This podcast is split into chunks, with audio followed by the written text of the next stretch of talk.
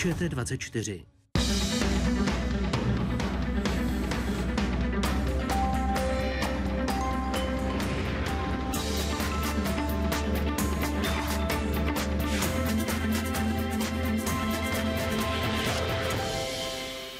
Chci mapovat bolavá místa ve světě, to bezpráví, které se děje, říká reportážní fotograf Jan Šibík. A proto byl v Sierra Leone, kde malým dětem povstalci usekali ruce a nohy. Byl v Libérii, kde proti sobě stály vraždící dětské armády. Byl při válce v Čečensku, Iráku i Afghánistánu. Byl u ničivých katastrof na Haiti, Srí Lance i Filipínách. Byl u pohřbu Jásira Arafata i papeže Jana Pavla II.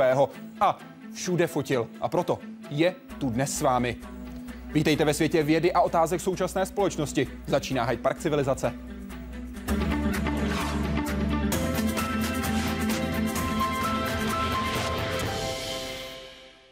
Pane Šibíku, vítejte. Děkuji, že jste přijal pozvání do Hyde Parku Civilizace. Dobrý den, děkuji za pozvání. Otázky na vás směřovaly celý týden. Další můžete vy, naši diváci, posílat přes web www.hydeparkcivilizace.cz.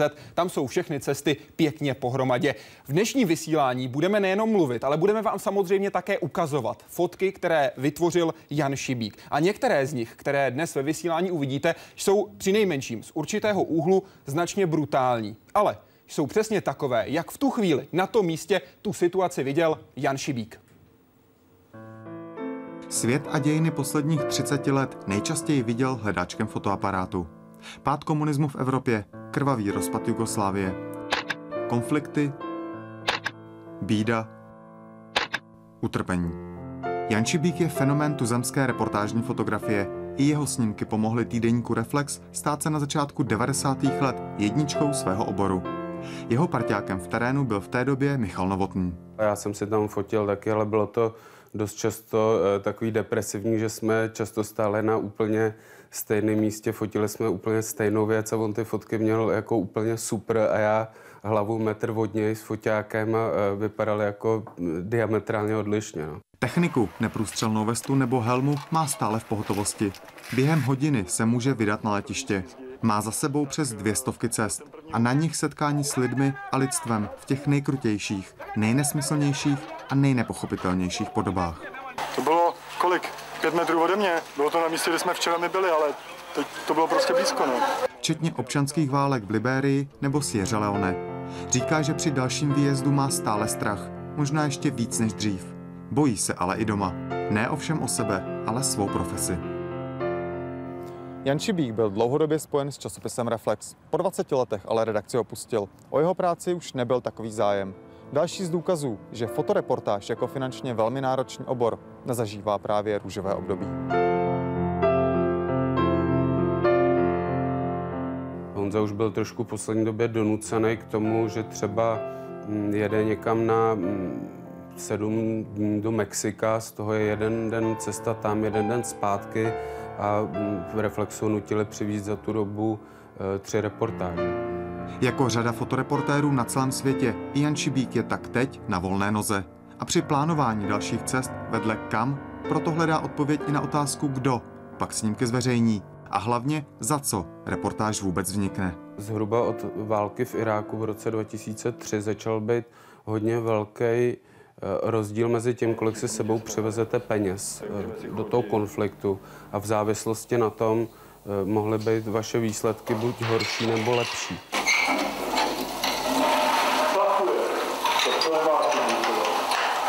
Mě to pak začalo až jako otravovat. Že jako rozdíl mezi tím, že já se nemůžu pronajmout tak dobrý auto, dobrýho tlumočníka a tady to ty noviny nezaplatily nebo velmi těžko a jenom na pár dní. Když Jan Šibík začínal, sliboval si, že focení ho přivede na místa, kam by se jinak nepodíval. To se mu splnilo. Říká ale, že ztratil poslední iluze o lidech. Fotografovat ale chce dál. To je to, co umí. A čím může něco změnit. Honza! Honza! Honza! Honza! Honza! To jsem já. To jste opravdu vy? Jaký jste vy? Komplikovaný, velmi komplikovaný. Když jsem pročítal rozhovory s vámi za posledních zhruba 12 let, tak v roce 2006 jste říkal, moje nejlepší vlastnost je upřímnost. V roce 2010 jste říkal, myslím, že jsem decentní, že si všechno rozmyslím, nevidím se nějak dramaticky. K tomu jste dodával, že si vás někteří lidé idealizují, že nejste žádná matka Tereza. V roce 2014 jste řekl, že jste velmi emotivní člověk. To všechno platí do teďka. To platí do teďka? Jste taková ano. Kombinace? Ano. Máte jednu nejsilnější vlastnost, která vás charakterizuje? Nejsilnější vlastnost. Cílevědomost. Ta je po mamince? Ano. My jsme slyšeli, že jste na volné noze. Stále ještě jste na volné noze? No, vypadá to, že ano, ale ne tak úplně, protože právě v pátek došlo k dohodě mezi mnou a Reflexem, že já budu v nějaký podobě, v nějaký smlouvě pokračovat, což mi potěšilo a hodně si od toho slibuju. Zdá se mi, že ten důvod, proč k tomu došlo, byly ty události hlavně na Ukrajině, že ta redakce si uvědomila, že přeci jenom nemůže se zbavit těch reportáží, že nemůže v tom časopisu být pouze politika, rozhovory, ale že potřeba tam mít ty reportáže. A to, co se děje na Ukrajině, to se nás tak dotýká, že myslím, že to byl ten hlavní důvod, který rozhodl o to, že ta redakce, která nejdřív se mnou rozloučila, několik měsíců poté zase mi navrhla nějakou spolupráci.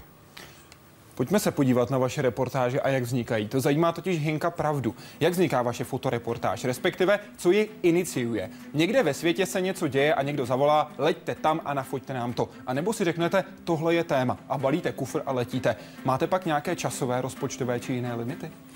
Jakéž by to bylo tak, že někdo zavolá. Ta iniciativa jde samozřejmě ode mě a samozřejmě to bylo tak, i když jsem byl v Reflexu, takže vidím téma. Mám pocit, že je důležitý tam jet, to zaznamenat, ukázat ty obrázky z toho místa.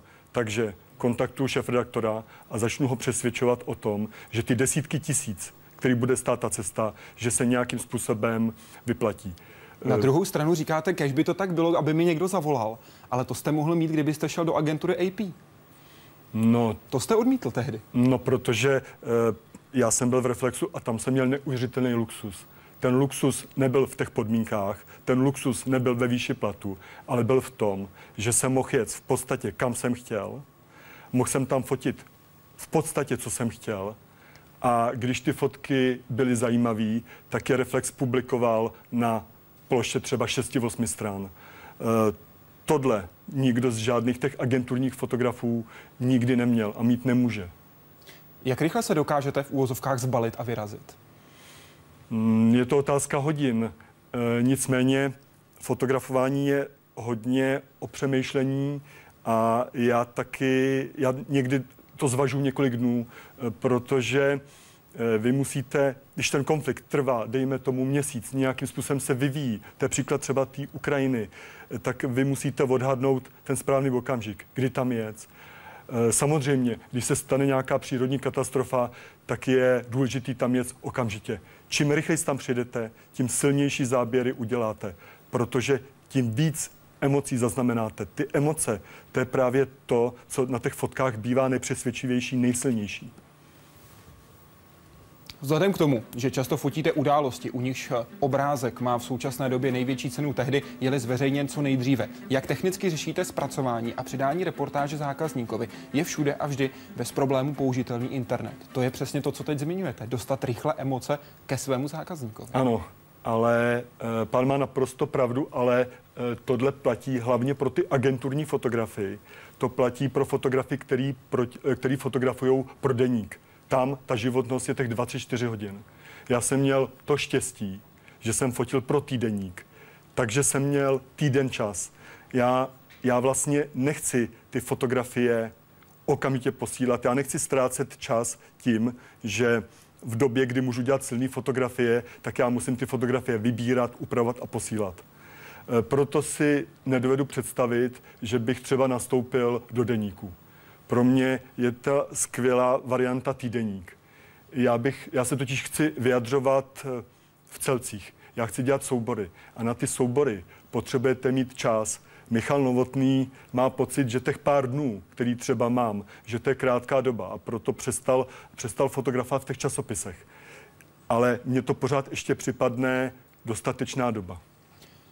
Potřebujete ale stejně přece jenom ten čas někdy mít na své straně. Co se stalo v Moskvě, kde jste fotil spolu s Anthony Suau, který měl fotku rychleji vypublikovanou než vy? No, co se stalo?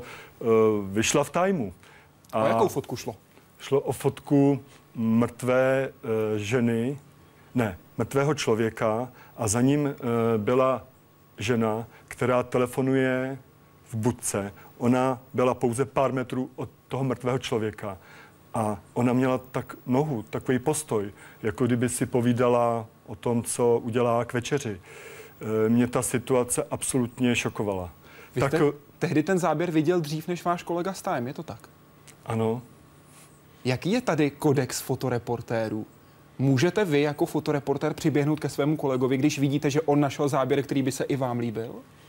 Pokud by to bylo obráceně a byla by to taková osobnost jako Anthony Suau, tak myslím, že ano a naprostá většina fotografů by to udělala, protože to je ikona fotožurnalismu, světová ikona.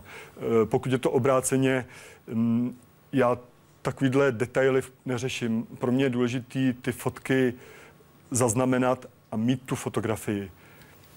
Jdeme na Facebook, kde se ptá Silvestr Novák. Jak se připravujete na focení v oblastech, které nejsou k lidem v daný moment příliš příznivé, obzvlášť k cizincům a novinářům, zaznamenávajícím tam aktuální dění? Co vše děláte pro bezpečnost vlastní i bezpečnost techniky a nafoceného materiálu? Nic moc připravit nemůžete. Je tam obrovská míra improvizace. To, co můžete udělat, je, že si sebou můžete vzít neprůstřelnou vestu, helmu. Je dobrý, když máte s sebou dostatek peněz, protože hlavně ze začátku jsem měl pocit z takové rozmazlenosti západních novinářů, kteří někde byli, měli tam asistenta, měli tam průvodce, měli pronátý auto a já jsem si říkal, to muselo stát peněz a připadalo mi to jako rozmazlenost. Pak jsem byl v některých zemích a najednou jsem nevěděl, jak se dostat na to místo. Zjistil jsem, že když budu mít toho průvodce, tak ten průvodce mi tam okamžitě dostane. Když s tím průvodcem pojedu na to místo a vznikne tam nějaký dramatický moment, on vytuší, že ta situace už není vhodná na to fotografování a řekne v rámci bezpečnosti, pojďme pryč. Zjistil jsem, že když ty peníze mít budu, tak těch fotografií udělám daleko víc. Takže jsem zjistil, že ten můj první pocit byl velmi naivní a že je skvělý mít sebou na to ty peníze. Co to znamená mít na to ty peníze? O jakém se tady bavíme balíku? Vy jste o Ukrajině říkal desítky tisíc, když pojedete například na Haiti. Mluvil jsem o desítkách tisíc za celou cestu. Když třeba jsem fotil ostřelování Sarajeva, tak Sarajevo je v dělíku, kolem dokola byli ty snajpři, stříleli na lidi. Pokud jste chtěl udělat silné fotografie, musel jste ven. Čím víc času se strávil venku, tím byla větší šance, že ten snajper si může vybrat vás. No, ale bylo taky možnost si pronajmout obrněný transportér. Cena za jeden den $1000. Takové agentury jako AP, Reuters, televize CNN, BBC samozřejmě to pro ty své lidi poskytly. A teď tam třeba ten fotograf nebo kameraman jel sám. Neexistuje, že by vás vzal, to by bylo profesně špatně. Tak to jsem řekl, ale extrém. Jinak normální cena, když máte průvodce, hledám mladé lidi, kteří ještě nejsou tak zkažení a mají tendenci být levnější, tak je třeba kolem $50. Důležitý je dopravní prostředek, protože často vy se potřebujete na nějaké místo dostat. A pokud tam jdete pěšky, tak tam dojdete jednou a pak už to jde nazpátek. Tak to bývá kolem $100–200 za den. Jak mu můžete věřit toho, že si tam někoho vyberete? Jak mu můžete věřit, že vás jednak neoklame a naopak, že vás třeba neuvede do nějakého nebezpečí, abyste mohl být okraden? Je to odhad. Jak chráníte svoji techniku a nafocený materiál? No, jak chráním? Nějak speciálně ne, protože není to tak, že ten drahý foťák si na tu cestu nevezmu, protože je tam předpoklad, že bych tam o nich mohl přijít. Ta cesta je ta nejdůležitější věc, ten nejdůležitější moment. Tam můžou vzniknout ty fotky, proto tam vždycky beru to nejlepší, nejdražší. A vznikají z toho ty nejlepší fotky. Jaroslav Pleskot, pane Šibíku, zajímalo by mne, jaké je vaše jazykové vybavení a zda jezdíte do ciziny fotografovat sám? Tady to je můj velký problém, to vybavení je velmi skromné, mám takový styl africké angličtiny. Co to znamená africká angličtina? Že se domluvím, kde to je, domluvím se na hotelu, domluvím se opravdu na základních větách. I pro mě je to záhadou, že za takovou dobu a tolika let a tolika míst, že se ta angličtina nezlepšila, bohužel je to tak, to samé asi platí o ruštině. Nicméně mám na druhou stranu takový dar komunikace, že si často získávám lidi. A to získání těch lidí je zcela zásadní pro to, aby vznikly ty dobré fotografie. Za ty desítky a stovky cest jsem si vypracoval určitý systém, jak smlouvat o ceny a víc penězi, říkal jste v květnu 2011 pro E15. Kolikrát už jste se nechal napálit? Málo kdy. Já jsem velmi nedůvěřivý, taky jsem pesimista, opatrný, takže to jsou všechny vlastnosti, které jsou dobrou obranou proti tomuhle. Často mám podezření, že ten řidič není příliš čestný a že mi neveze na to místo, kam bych chtěl, tak často toho řidiče vyměním. Když jsem byl na Haiti, tak jsem chtěl při zemětřesení, tak to zemětřesení přebylo rabování v centru města. Problém byl v tom, že Haiti je nebezpečné místo za normálního stavu. V době zemětřesení se to zesilovalo. Já jsem chtěl právě fotografovat to rabování, a takže jsem říkal tomu průvodci, já tě najmu, ale já chci fotografovat to rabování. A on mi vez někam a pak se sám jako obával. Já jsem byl ten, který byl průbojnější, který říkal, ale já to ještě chvilku fotografovat budu. Ale já potřebuji, aby ten člověk mi spíš chránil, aby mi pomáhal a ne, abych já ho přemlouval, neboj, to dopadne dobře. Když jste zmiňoval ty fotky z rabování, je to právě i tahle fotka, na kterou se teď můžeme podívat, která vznikla na Haiti, kde jste hned vedle ozbrojeného muže, který tam míří na prchající dav. Ano. Jak daleko jste byl od toho střelce? No, to je policista a právě ten dav, který prchá, tak ten dav raboval. Vždycky, když se stane nějaká přírodní katastrofa, tak se najdou lidi, kteří něco seberou. To je, i když jsou povodně v České republice. Co mi šokovalo na Haiti, bylo to, že těch lidí bylo nějak moc. To nebyly desítky, to nebyly stovky, to byly tisíce lidí, kteří využili ty tragédie, aby se obohatili. Tam spadnul nějaký shopping center, obchodní dům, a oni tam brali různě televize a videa, a ta policie velmi často asi měla zkušenost, že se to na tom Haiti děje, tak se chovala na první pohled velice brutálně. Na každém rohu byly takové kontroly, a když ty policisté viděli, že někdo nese televizi, tak mu ji sebrali, měli tam takový valník, na ten valník ty televize dávali videa. Velice surově často toho člověka srazili na zem, nechali ho několik minut ležet v prachu a pak ho do něho kopli.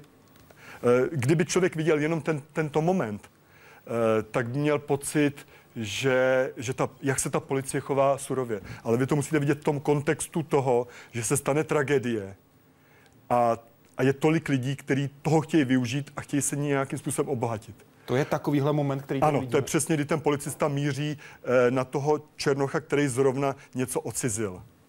Ovšem na druhou stranu, ta země je velmi komplikovaná, i co se týče těch policistů. Nedělám si iluze, kde ty věci, ty televize, které byly na tom valníku, které byly odebrané, kde nakonec skončily.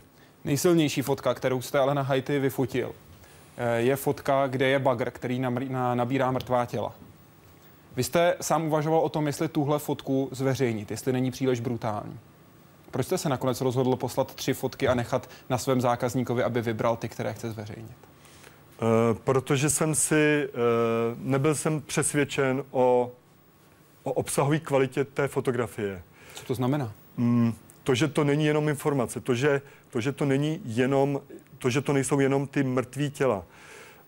Nakonec jsem poslal do redakce ty fotografie 3, zveřejnili všechny 3. Myslím si, že to bylo příliš, že to bylo moc. Že to bylo neetické?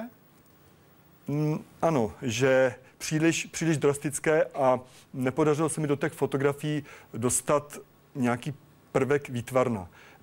Bylo tam jenom to drastické rypadlo, který nabírá ty těla. Ale mě to připomnělo Osvětim. Já jsem si říkal, takhle nějak to tam bylo. To byl ten hlavní důvod, proč jsem se rozhodl, pošlu tu fotku, nebo respektive nechám na šéfredaktorovi, aby zvážil, jestli tu fotku ukázat nebo ne. Na webu se vás ptá Jaroslav Štěrba. Na kterém nejneobvyklejším místě jste měl možnost fotit? Nastal případ, že jste se ocitl v ohrožení života. Bylo to i na Haiti? Nebylo tam ohrožení života. Spíš ohrožení té techniky, že vám seberou ty fotoaparáty. To místo žádný konkrétní mi nenapadá. Já vlastně ani nemám cíl těch míst najít co nejvíc, vidět ty nejzajímavější, neobvyklejší. Mně spíš jde o to, na ty místa jezdit. A nevadí mi, že na ty místa jezdím opakovaně, když ta situace si to žádá, když mám pocit, že je potřeba v tom souboru těch fotografií pokračovat. Vy jste také organizoval 2 humanitární sbírky. Pro koho byly? Tak to byly... Hlavně pro sebe jsem to organizoval. Měl jsem pocit, že by člověk měl ten fotoaparát někdy odložit. Já jsem potom dospěl k opačnému názoru, pak jsem dospěl k tomu, že je lepší fotografovat a ty sbírky ať organizuje někdo jiný, ten, kdo to umí. Nicméně ta první byla Sierra Leone a pořád se mi lidi ptali na otázku, velice často, kde to bylo nejhorší. A pořád jsem nevěděl, co na to odpovědět. Najednou jsem se dostal do místa, kde jsem viděl děti, který neměli ruce a nohy. Nebyl jsem tam v okamžiku, kdy se to stalo. Já jsem tam byl řadu měsíců potom, ale viděl jsem, že ty nohy nemají. Ten pohled byl děsivý. Ještě o to víc, že oni už se smáli, oni už hráli fotbal, oni už se s tím vyrovnali. Přesto ten klid v té kombinaci s tím, že nemá 3letá holčička ruku, byl děsivý. A já, když jsem publikoval tuhle reportáž, tak vzbudila obrovský ohlas. Lidi byli šokovaní. Lidi nevěřili tomu, že někdo je schopen tohle způsobit. Takže jsem si řekl, OK, udělejme něco pro to, aby se ty lidi o tom dozvěděli víc. A vy jste se tam později ještě vrátil a ty děti vyhledal. Ano. Co jste našel? Našel jsem ty chlapce, který... Předtím byly děti, teď už jsou to mládenci a měli fotbalový tým. A já jsem si říkal, to je skvělý, to je pozitivní. Já chci udělat reportáž o tom, jak oni hrajou fotbal. A 2 z nich mi dokonce poznali. Já jsem si vydal foťák. Mimochodem jsem tam čekal v tom Freetownu, což je hlavní město Sierra Leone, 4 dny na ten okamžik. A oni říkali, zatím nefoť. Máme tiskovýho mluvčího. Já jsem říkal, tiskový mluvčí Sierra Leone.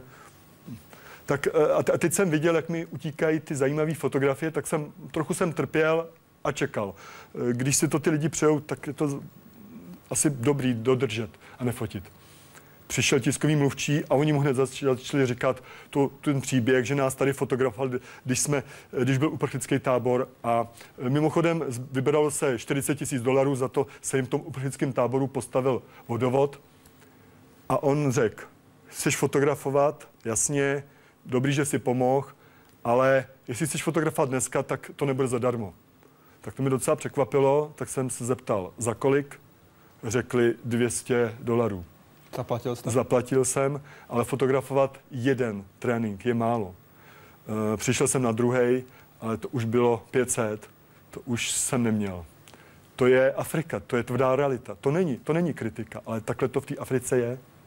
Druhou humanitární sbírku, která vynesla $1 milion, jste organizoval pro ty, které zasáhla, můžeme říct, epidemie HIV, Oděsa, kde bylo 10% lidí postižených. Okolí Oděsy, Nikolajev, Oděsa, ano. Vy jste tam několikrát jel a vy jste říkal... 6krát. Pro server Rozvojovka letošního roku v lednu.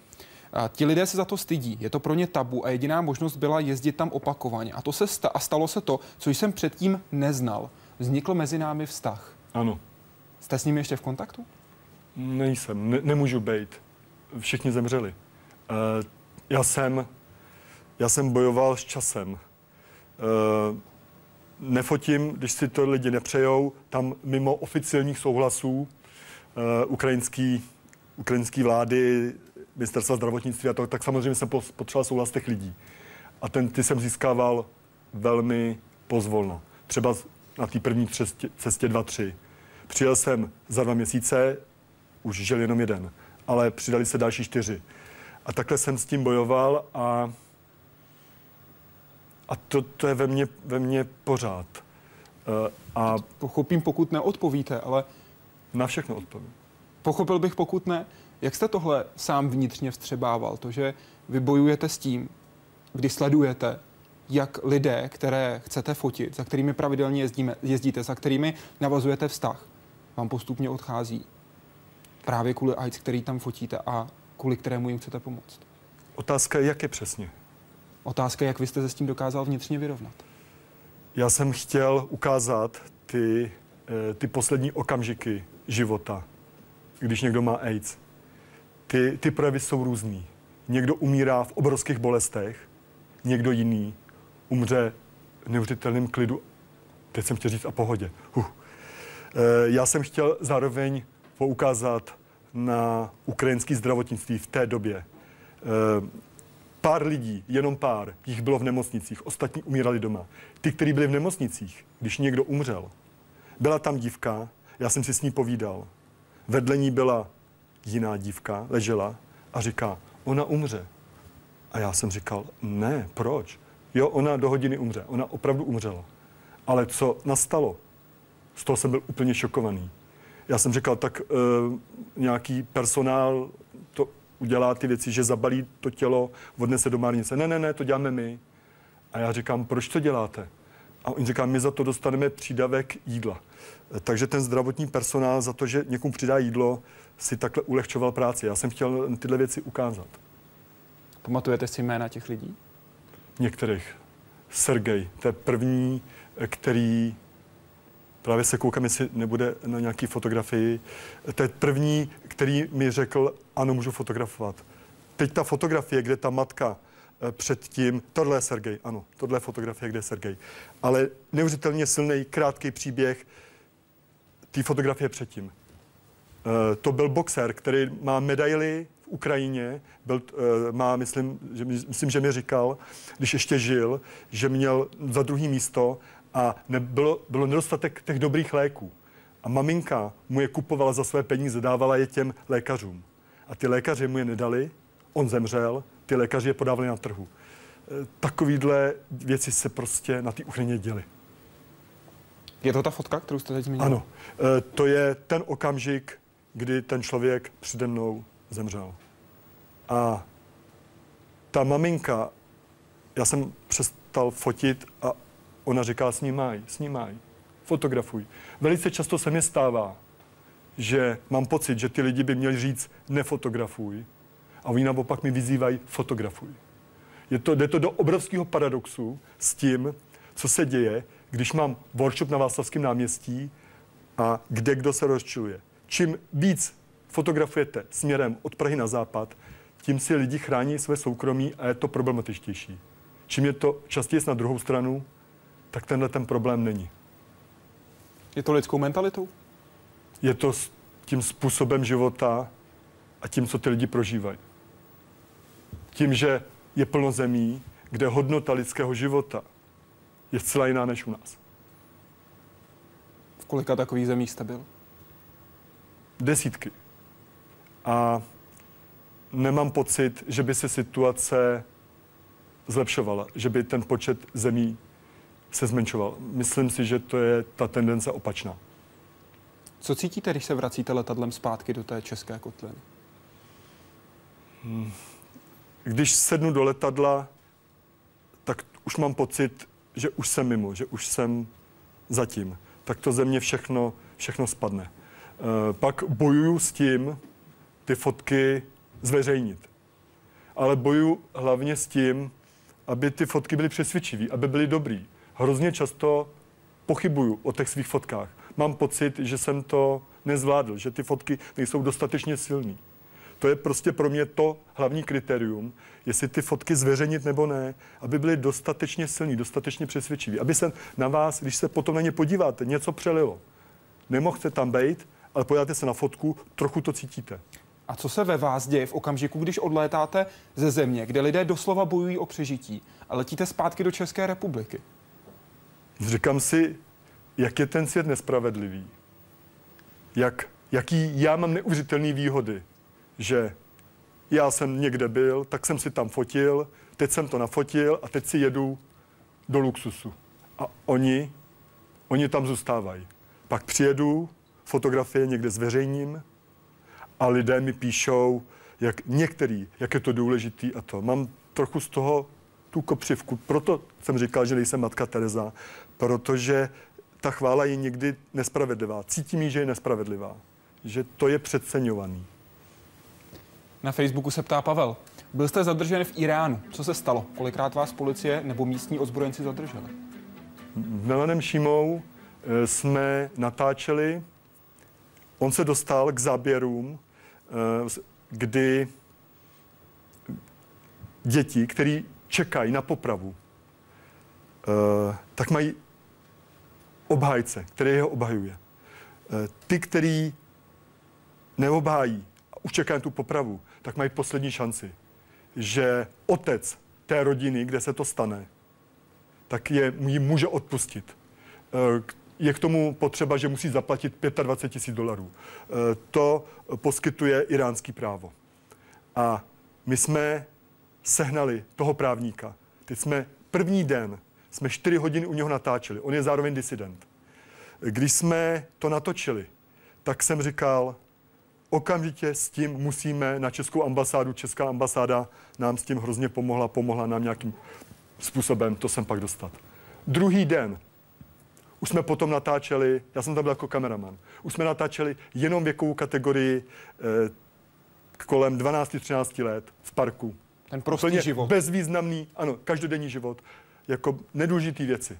Přitom nás zadržela Garden Police, zahradní policie. Zadržela, odvezla na výslech, sebrali nám pasy a sebrali nám techniku. Řekli druhý den, že nám ji vrátí. Jenže druhý den jsme šli na další výslech o stupínek výš. Pátý den jsme byli na ministerstvu vnitra a ten člověk při tom výslechu na mě křičel a říkal. Oni samozřejmě už věděli, že jsme novináři a to. Pokud zjistíme, že se tady natáčelo ještě něco jiného, kdyby jsme to zjistili, věřte, že byste se z toho nedostali. Milan Šíma to prožíval v pohodě. A já jsem cítil obrovský ohrožení života. Já jsem cítil daleko větší ohrožení života, než ve všech těch nejnebezpečnějších místech. Já totiž jsem si nedovedl představit, že bych skončil v iránském vězení. Vy jste to v České televizi popisoval tak, že to bylo daleko pro vás z toho pohledu strachu horší, než v okamžiku, kdy jste byl v Čečensku, v prezidentském paláci, na který dopadalo každých 20 minut několik raket. 20 vteřin. 20 vteřin, pardon, omlouvám se. Každých 20 vteřin několik raket. Zmiňuji Čečensko, kde ale ten prezidentský palác nebyl ten váš nejsilnější zážitek, který jste tam zažil. Vesnička Šaly. Ano, ta noha. Co se tam stalo? Stalo se tam, že Rusové měli pocit, že jsou tam zbouřenci, byl nálet na tu vesničku a zjistili, že tam žádní bojovníci nejsou. Nicméně už tam ty bomby přece jenom schodily. Bylo tam plno mrtvých krav, to tam byla nějaká pasačka a týto utrhlo nohu. Ten otec tu nohu zabalil do sukně a měl ji doma.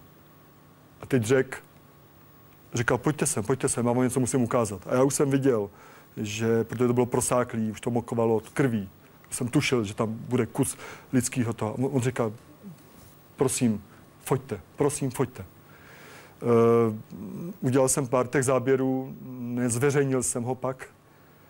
Měl jsem pocit, že to třeba může být jako důkazní materiál. Tam jde o to, že já jsem samozřejmě měl otázku, ta, která by určitě teď následovala od vás, proč tu nohu měl v té sukni. Protože oni chtěli pohřbít to tělo to jim náleží, jako víra jim říká pohřbít to tělo celé.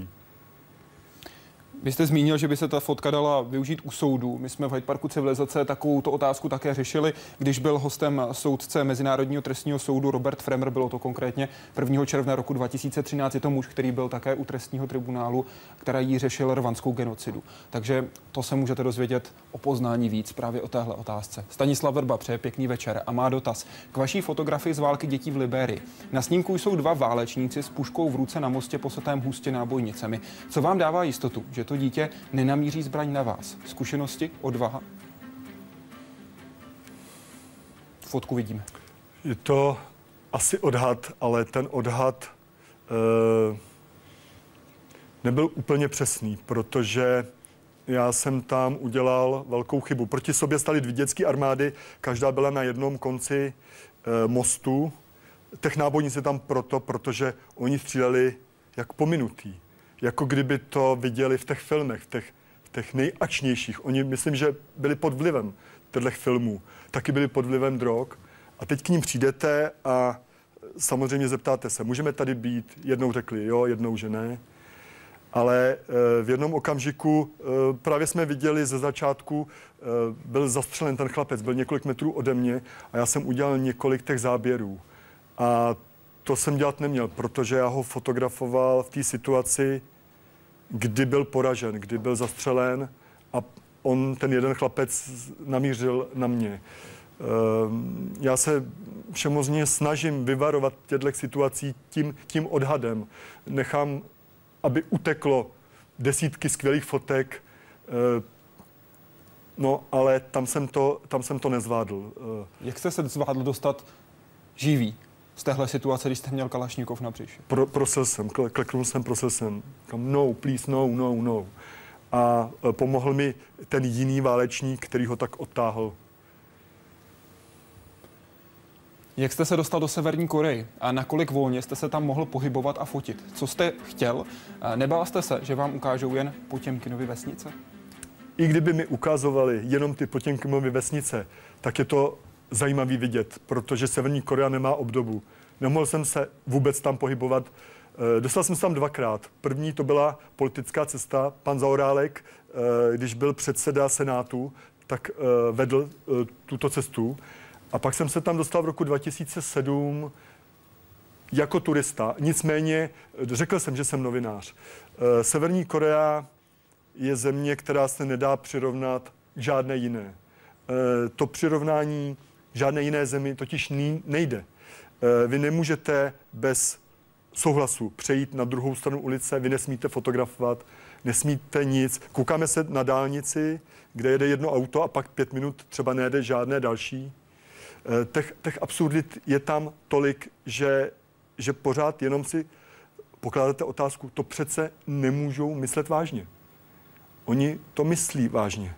Neměl jste pocit, že tímhle podporujete ten režim? Ne. Hrozně jsem chtěl dělat ty fotografie.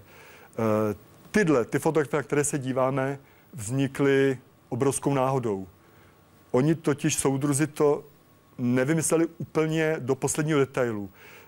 To letecké spojení tam není každý den, takže ten turistický zájezd, letíte tam z Pekingu, je, že jedna cesta je letecky a jedna cesta je vlakem. A já jsem fotografoval z toho vlaku. Tam nás nikdo nekontroloval. A ten vlak se vždycky rozjel a proto vzniklo plno záběrů, které by byly zcela nemyslitelné, že byste tam vyfotografoval. Také štěstí tedy tím pádem, ale pohotová ruka a oko. Pokud jste ve válečném konfliktu nebo občanské válce, jak odlišujete strany konfliktu? Jste nestranný pozorovatel, nebo vždy víte, se kterou stranou konfliktu sympatizujete? A stalo se vám někdy, že jste začal sympatizovat i s tou druhou stranou? Nedokážu být nestranný a proto, když mám tu možnost, tak radši fotografuju na té straně, kde já vidím pravdu. Neříkám, že je to ta oficiální pravda. Je ale země, kde přecházím z jedné strany na druhou. A to nejenom fyzicky, ale i myšlenkově. I tam, kde vidím tu pravdu. A to je Palestína. Je to vždycky daný tím, co se odehrává. Vy jste fotografoval pohřeb Jásira Arafata. Ano. A vystihl jste ho jedním slovem. Fanatismus. Ano, ale zároveň bych k tomu dodal větu, byl to ten správný pohřeb. Nebo všichni Palestínci by řekli, ano, to byl ten skvělý pohřeb. Vy sám jste se u toho ale dobře necítil. Nikdo se necítí dobře, když kolem vás je zuří fanatismus. To ani nejde. Když se vrátím k té Palestíně, tak vemte si situaci, že fotím pohřeb mladého chlapce, který lezl na nějakou ohradu. On ani nevěděl, že je to vojenský objekt, izraelský vojenský objekt. Za to byl zastřelen. A já mám fotografii, jak se s ním v Márnici loučí jeho spolužák. Dává mu pusu. A já si říkám, to je hrozně nespravedlivý. A v ten okamžik jste samozřejmě na straně těch Palestinců. Ale potom odjedete do Izraele a jste na Jaffa Road, jste v Jeruzalémě a výbuch. A zabije x nevinných lidí. A v tom okamžiku jste okamžitě na straně civilizace, jste na straně izraelské. A to se mi stává v té Palestíně velmi často. Ono to, je to ta fotografie? Ano, to je přesně ta fotografie. Pro tu Palestínu je to charakteristické a vlastně to ukazuje na složitost toho konfliktu, toho izraelsko-palestinského. Když mluvíme o složitosti a mluvíme o tom, jak se může měnit pohled na danou věc, na danou situaci, je třeba si hlídat nejenom to, jaké máme informace o konfliktu, ale jaké informace dostáváme sami o sobě, protože i fotografie mohou lhát. Triumfy, porážky, hrdinové i psanci. Historii, jak známo, psali a malovali vítězové. A obvykle si to pořádně užili. Fakta se přizpůsobila zadání. S příchodem fotografie to začalo být o dost těžší. Tato expozice v ateliéru Josefa Sudka sahá od prvních snímků z bojišť až do současnosti. Zároveň si pohrává s vlivem času, na lidskou paměť i fotku jako takovou. Co snímek, to jeden válečný konflikt od vzniku fotografie. Toto médium na jednu stranu jasně zlepšilo informování o dějinných momentech. Na druhou stranu se za zdáním pravdivosti mohla ukrývat i důmyslná manipulace. Tak jako tak fotografie supluje lidskou paměť všude tam, kde přímí účastníci už nežijí. Tuto historii vnímáme jen skrz pár fotek, nedokonalých, vybledlých a jako informace nespolehlivých. A přesto věrných odrazů daných míst a momentů. Odrazů, které blednou stejně, jako bledly vzpomínky přímých účastníků. V tom klasickém postupu té fotografie, což je vývojka, přerušovač, ustalovač, tak já jsem nenechal ten poslední bod, to je to ustálení toho snímku. To znamená, že by po určitý době měly začít mizet, což je pro mě osobně zase metafora té paměti k vlastně v rámci toho média fotografie. Zlom tvoří 100 let staré události. První světová nebo také Velká válka je zatím poslední konflikt, který se ze vzpomínek změnil v historii. Poslední účastníci před pár lety zemřeli. Pokud jejich výpovědi historici nezískali doteď, už nemají šanci. To neplatí o této ikonické fotce z roku 1972. Spálená nahá dívka přežila a svůj příběh mohla vyprávět. A snímku dá hlubší význam. Tlakem na americké veřejné mínění pomohla tato fotografie zkrátit vietnamskou válku a dala tak vzniknout dalšímu, podobně ikonickému, ovšem zcela jinému snímku. Poslední dva, které jsme viděli, to byla poprava důstojníka Vietkongu a potom pád Saigonu, které také výrazně ovlivnily veřejné mínění ve Spojených státech. Dobrý den, pane Šimíku. Zajímalo by mě, jestli jste se někdy dostal do situace, ve které jste musel odložit svůj fotoaparát a místo toho pomoci někomu v ohrožení života. Pokud ano, litoval jste toho, že nebylo možné daný moment zachytit? Nedostal jsem se vysloveně do situace, že bych mohl zachránit lidský život nebo fotografovat. Nedovedu si představit, že bych v tom okamžiku fotografoval. Ono to působí, že v každém konfliktu, v kterém jsem, že takových situací nastane hodně. Ale přes to množství těch cest do takové situace jsem se nedostal. Odložil byste fotoaparát v takové chvíli? Doufám, to přece není možné neodložit. Nakolik fotografie zkresluje realitu? Někteří říkají, že ji zachycuje, ale fotograf si vybírá jen její úsek, malý výřez, okamžik v čase. Dá se jednou fotografií popsat situace neskresleně? Dá se udělat ikonická fotografie. Někdy se podaří fotografie a na ní se podíváte a máte pocit, že v ní je obsažen celý ten konflikt. Na rozdíl od záběrů videa.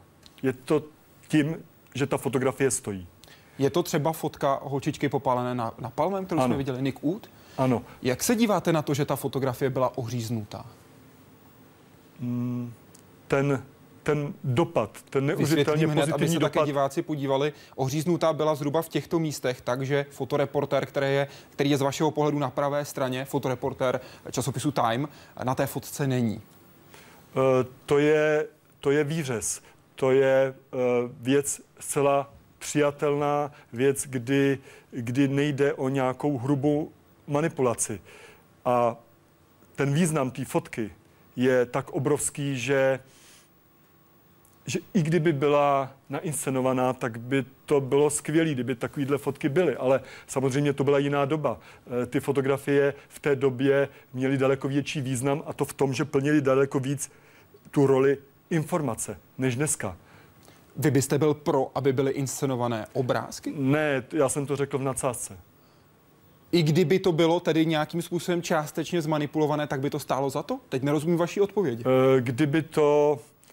Kdyby měla stejný dopad jako tato fotografie, kdyby to zkrátilo válku, kdyby to ukončilo konflikt, tak proto má fotoreportér právo si tu fotku upravit?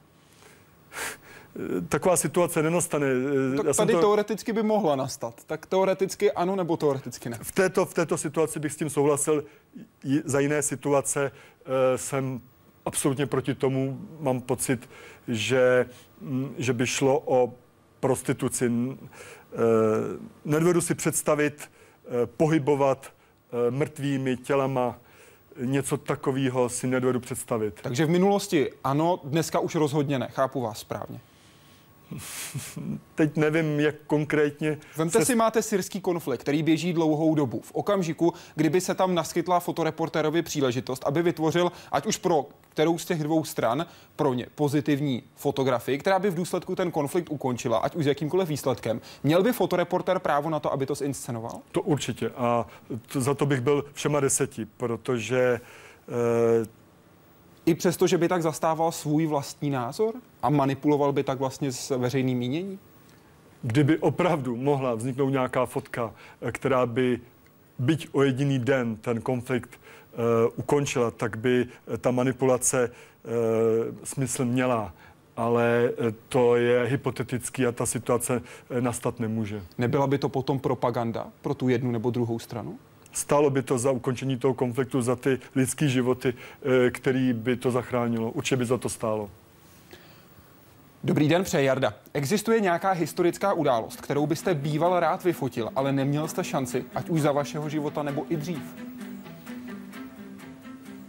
No, není. Neuvědomuji si, že těch míst, kam jsem chtěl jet a nejel, bylo hodně. Například? No, například dlouhou dobu jsem si přál jet do Severní Koreji. Dlouhou dobu jsem o to snil. To se vlastně pak podařilo. Něco, co se nepodařilo. A nemusí to být, jak zněla ta otázka, jenom ze současnosti. Jediný jsou místa, tam byla otázka, kam bych nejel. Kam byste jel, ale vy doplníte i kam byste nejel, jak vidím. No, protože na to mi napadla mi odpověď, na tu otázku, kam bych nejel. Na to se taky jeden z diváků ptal. Kam byste nejel? Tam, kde jsem třeba přišel o fotoaparát. To se stalo v Zairu a to se stalo v Kenii. Vlastně pouze dvakrát za tu dobu. Ale... Kam byste jel? Co by vás ještě lákalo a neměl jste tu příležitost? Já neznám přesnou odpověď na tu otázku z toho důvodu, protože to samotné místo pro mě není tak důležitý. Pro mě je důležitý na ty místa jezdit, mít možnost co nejvíc těch cest absolvovat. Když se tam něco děje? Ano. Rád fotím, píše Honza. Rád cestuju. Co můžu udělat proto, abych se tím mohl jako vyživit? Já sám hledám tu otázku řešení, protože ta situace je velmi v současné době těžká. Je hrozně moc fotografů, hrozně moc lidí baví fotografovat, ale ubývá těch míst, ubývá pracovních míst, kde se dá živit tou fotografií. Mám pocit, že to bude velice složitý. Ať si najde nějaký zaměstnání, kde bude vydělávat hodně peněz a pak za ty vydělané peníze ať jezdí a fotografuje. Myslím, že to bude čím dál tím složitější. Je malý zájem o reportáže ze světa. Jste držitelem mnoha a mnoha ocenění. Kterého si nejvíc vážíte? Já největší, nejzajímavější a nejvíc si vážím toho, že můžu jezdit na ty místa. Jinak, když mám říct konkrétně cenu, tak samozřejmě to World Press Photo, protože to jsou takový Oscaři mezi fotografama. Získal jsem to za soubor Kušty, to je takový souboj, blíží se to řecko-římskému zápasu. Je to vlastně sportovní fotografie, které se příliš nevěnuju, ale ono nešlo tolik o ten sport, spíš šlo o to, že oni vypadají, jako by to bylo před 50, 60, 100 roky. Je to za ten soubor jsem získal 3. místo na tom World Press Photu. Procestoval jste spoustu zemí. Kde je vaše nejlepší místo pro život? Praha. To místo, kde bydlím, nedovedu si představit, že by mělo být někde jiný. Vy Prahu fotíte na mobil? Ano. Je to cesta? Kudy dál? Fotit mobilem? Fotil jste i tady ve studiu Hyde Parku Civilizace. Vyfotili jsme se společně mobilem. Je to cesta, je to jeden z žánrů, nových žánrů fotografie. Je to pro mě relaxace. A protože mě baví ta nepohodlnost, to, že tam vidím ten obrázek malý, baví mi, že nereaguje ten mobil okamžitě, baví mi to zpoždění, ale zároveň je v tom trochu pragmatismu ze mě, protože ten zájem té fotografie je díky těm mobilům. V těch mobilech se zlepšuje kvalita těch snímků a já očekávám, že budu moct začít dělat workshopy, fotíme mobilem. Takže potřebuju taky těm lidem, než ty workshopy rozjedu, něco ukázat. Tak proto je fotím mobilem. Ukazujete na Instagramu, tam sypete jednu fotku za druhou. Kterou fotku máte nejraději a proč? Obecně mi nezáleží na jedné jediné fotografii, záleží mi na souborech. Záleží mi udělat knihu, to je to nejdůležitější pro fotografa. A kdybych jmenoval jednu, tak je z Afghánistánu. Je takový paprsek, jsou to vězni Talibánů. A je to asi z toho důvodu, protože Afghánistán, to je synonymum války, utrpení, drog, to samé se jedná o Talibánu. A přesto ta fotka působí výtvarně, přesto jsou lidi, kteří si tu fotografii ode mě koupí a dají si ji na zeď. Je to jediná fotografie, kterou mám doma na zdi. Nemám rád svoje fotografie, nemám rád je pověšený. Přesto to, co vystihuje, dělá vám ta fotka radost? Ona, ta fotografie, mi perfektně jde ke starému nábytku a k maskám, který si vozím z Afriky, jako by tam dobře zapadá. No, dělá mi radost. Bylo by skvělý takovýchhle fotografií mít víc. Bohužel podobných není moc. Já přeji, abyste jich měl co nejvíc, aby se vám dobře dařilo. Děkuji za návštěvu Hyde Parku Civilizace. Děkuji za pozvání.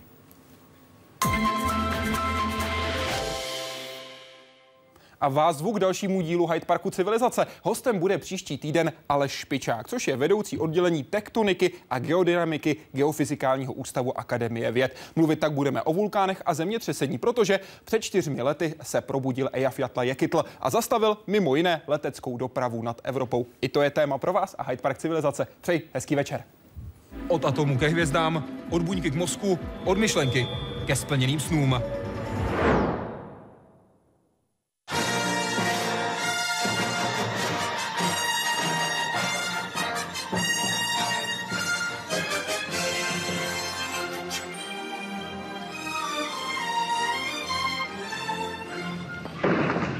May the force be with you.